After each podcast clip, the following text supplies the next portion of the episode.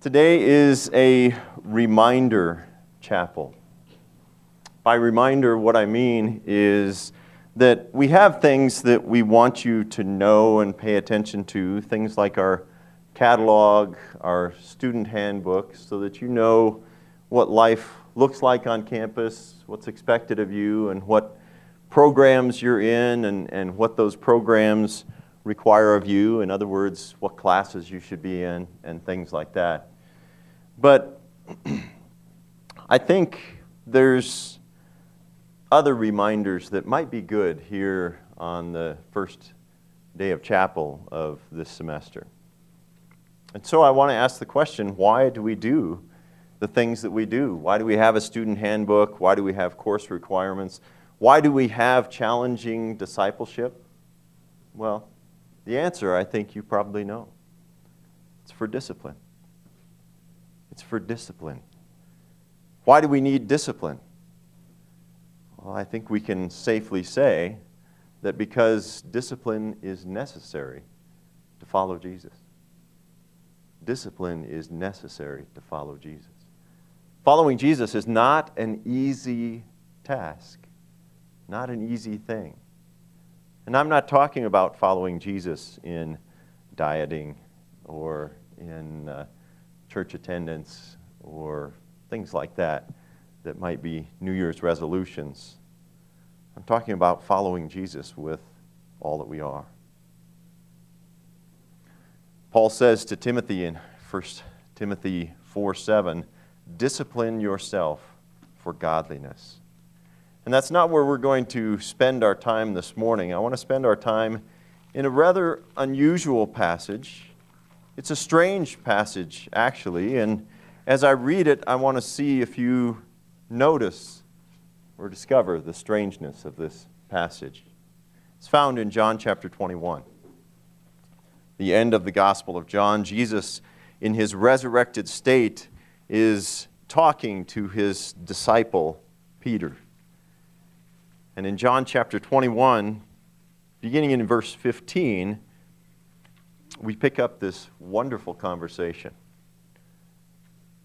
John says So when they had finished breakfast, Jesus said to Simon Peter, Simon, son of John, do you love me more than these?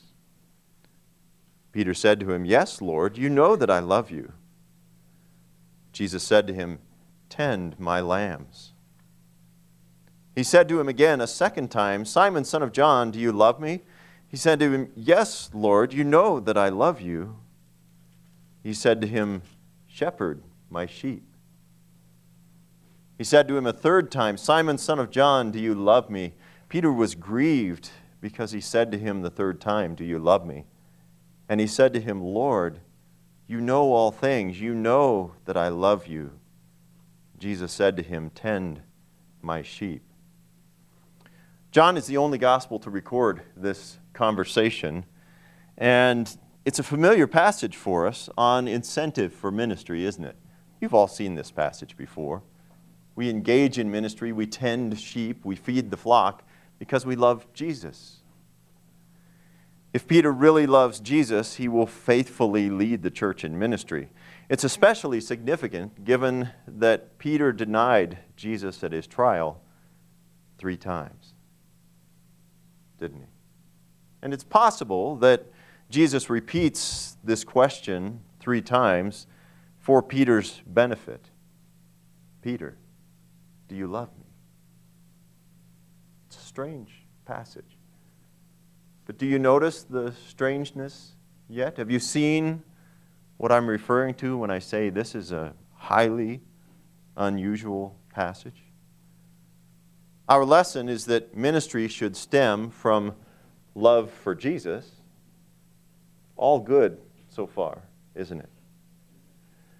But I am not convinced that this is the only reason John records this conversation. Indeed, I think John's primary goal is to confirm and encourage the kingship of Jesus all throughout his gospel. That seems to be his goal. And it really doesn't mean much abstractly.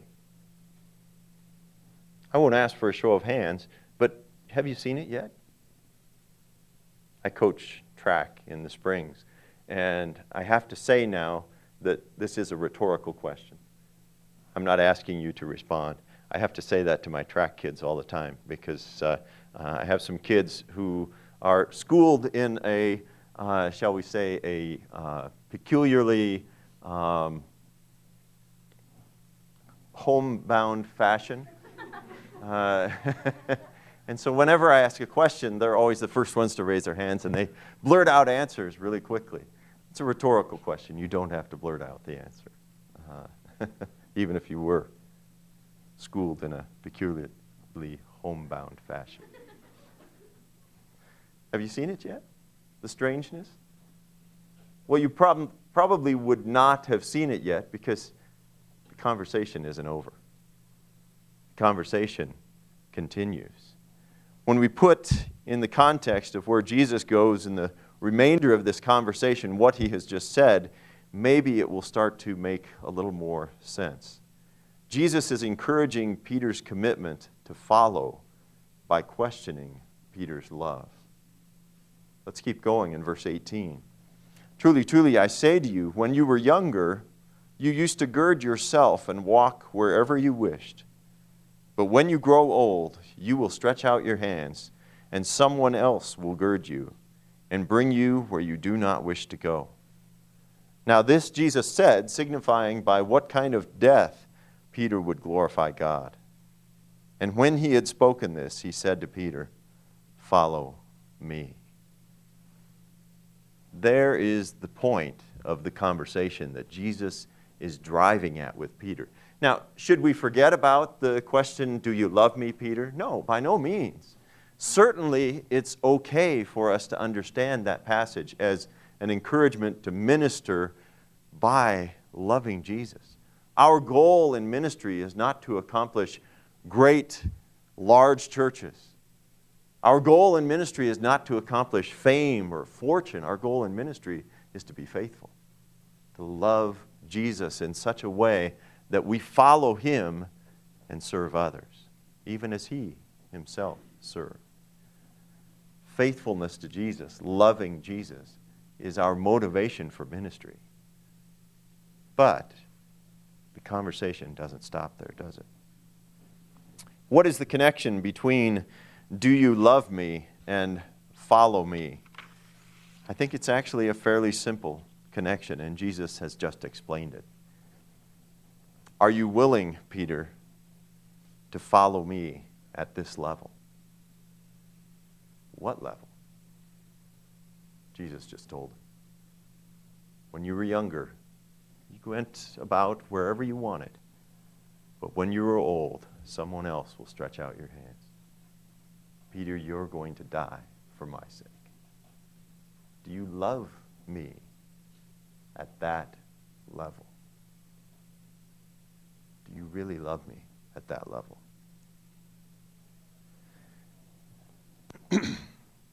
I mentioned this this morning because I think it's important that we not get distracted. These are important things, very important things, perhaps, if you want to graduate uh, uh, or if you want to not have conflict with your roommate or your dorm mates, things like that. They're very important things, but don't get distracted. It's not enough just to comply with the student handbook. It's not enough just to make sure you get through your program. And in essence, what I'm asking you this morning is do you love Jesus? Do you love him at that level? And what does your Jesus look like? Brian, you want to bring up that picture, please? If Jesus were to ask you this morning, Do you love me? How would you answer? Can't see it very well, but uh, this is a picture that was just taken a couple days ago. Where's it at? Uh, it's Istanbul, isn't it? Where's it at, Levi? Just outside the Blue Mosque, yes. There was a suicide bomber who walked into precisely this location where this guard is standing and detonated his bomb. It's in the middle of a tourist area outside the Blue Mosque. Ten people were killed, 15 more wounded. He was a part of ISIS.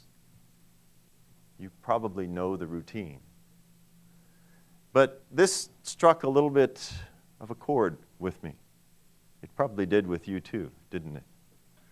Because precisely where that guard was standing is where I was standing six months ago. It's where Levi will be standing this summer, probably. Will you go there, you think? You guys fly into Istanbul, don't you? Yeah, yeah. And it may be where my daughter will be standing one of these days. She really wants to return to Turkey after being there for a while this summer and seeing the opportunities for ministry.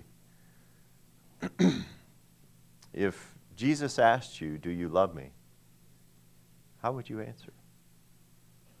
What does your Jesus look like? When I asked my daughter this question, I asked it in this way Do you still want to go back? Even after things like this? We stood right there, and I took a picture of the Blue Mosque. I recognized this place very well. We were there on probably a handful of occasions. Sometimes at about 10 or 11 at night, uh, we'd go down and see it at night, see it all lit up. It's, it's a tremendous uh, feat of architecture. Uh, do you still want to go back? Her answer was, well, and she didn't know I was going to talk to you guys about this this morning, so I didn't uh, put her up to it. Um, this has been a conversation that's been ongoing with us uh, because she really does want to return to Turkey. And she said, Well, it will be scary. And it's scary for more than one reason. It's scary also in that she will stand out. There's not many Turks with really bright red hair.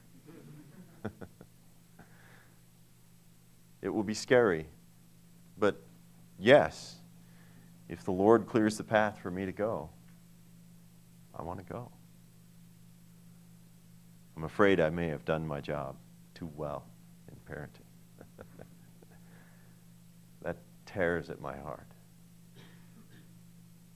I told her, I said, they'll probably kill you. Your red hair is going to make you clearly an American or somebody from Ireland. And she said, I know. I know.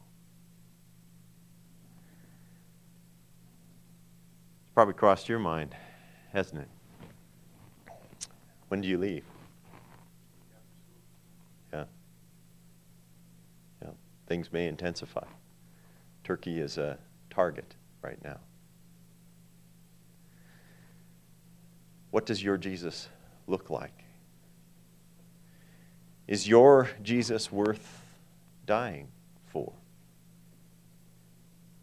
As you study this semester at Montana Bible College, this is what we prepare for. Unfortunately, I think we oftentimes get distracted by, okay, going to Bible college means I have church attendance, I do discipleship, I get better at certain skills like preaching and, and being a good dad or a good husband or wife, or, or I get better at handling my money. And these are all wonderful things, good things, things that I encourage. In fact, I manage the curriculum, so I want you to learn these things. But those aren't the ultimate end, are they? Those aren't the ultimate goal. Is your Jesus really worth it? Is the Jesus that you have in your mind, in your heart, and that you read in Scripture, is he worth it? Is he worth dying for? The day may come. Jesus says to Peter here, Follow me. Very familiar phrase. On other occasions, he expanded a little bit and said, Take up your cross daily and follow me. It's not just a metaphor, though there may be some metaphorical implications. I'm convinced Jesus was speaking quite literally. If you want to follow me, be prepared to die. Take up your cross. The cross in those days, of course, wasn't a nice little necklace or a piece of jewelry, it was a symbol of death, and a fairly horrific death at that. Take up your cross. Be prepared to die daily and follow me. Is your Jesus worth dying for? What are you training for? What are you preparing for? Not just in Bible college, but in all of your preparation for ministry. Because you see, ministry is about having a body of Christ that produces people who are willing to worship Jesus, serve Jesus at the level that we sang about this morning. Serve a Jesus that's worth it. That's what we prepare for. It's probably to our shame that there are many churches in existence that are incapable of producing that kind of a worshiper, that kind of a Christian.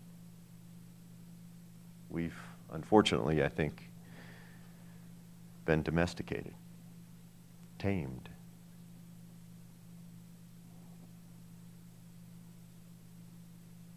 But what about your Jesus? When he says to you, Follow me, is he worth dying for? Not is your way of life or your worldview worth it. Is your Jesus worth it? Are you preparing to die for the right things? You see, when we have those sorts of things in mind, when we prepare to follow Jesus at that level, then dress codes, whether or not I can watch TV in my room, how often I play video games, those sorts of things start to pale in comparison, don't they? They start to kind of become immaterial. I'm not opposed to wearing clothes and uh, playing video games, and things like that. They're wonderful things. But where is your, your heart and your mind? today. At the Bible College, we've had a theme for, well, I guess ever since I've been here at least. It's not new with uh, us by any means. It's the words of Paul in Colossians 3 Set your mind on the things above. Set your mind on the things above.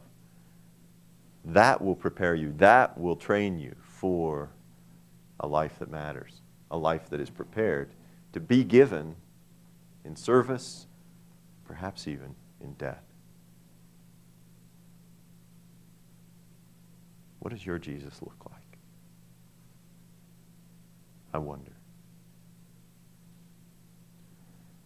Father, we are grateful for your words to us, that they cause us to never lose sight of what really matters.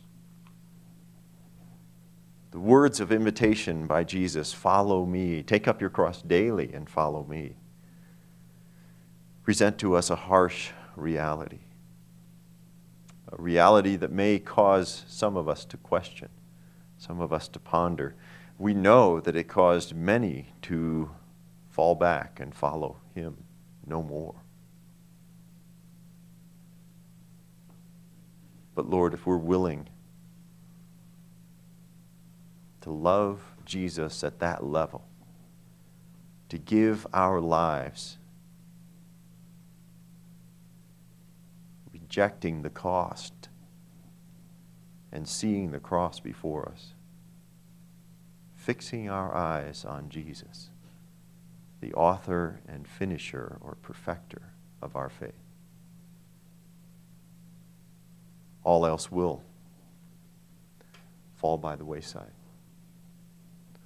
All other things will be put rightly in their place. And our lives will be rightly understood. In a time of life for many of us where we are wondering, what should we do? Where should we go? It's good for us to set things in order, rightly, right here at the beginning. Jesus first. Jesus, my all. Everything else then can be understood. Lord, grant us faith because that's hard. We are not often prepared to think of following Jesus this way. And yet, Lord, that's why we're here. To train our hearts and our minds to worship the Lord our God with all our heart, soul, mind, and strength. So give us faith, give us courage, give us endurance. When things become hard, we need your help. And when things become easy, we need your help.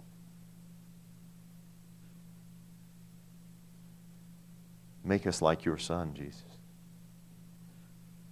so that we might walk in his steps, follow in his path, and give our lives for the sake of something greater than ourselves. We pray through him, our Lord, whom we follow. Amen.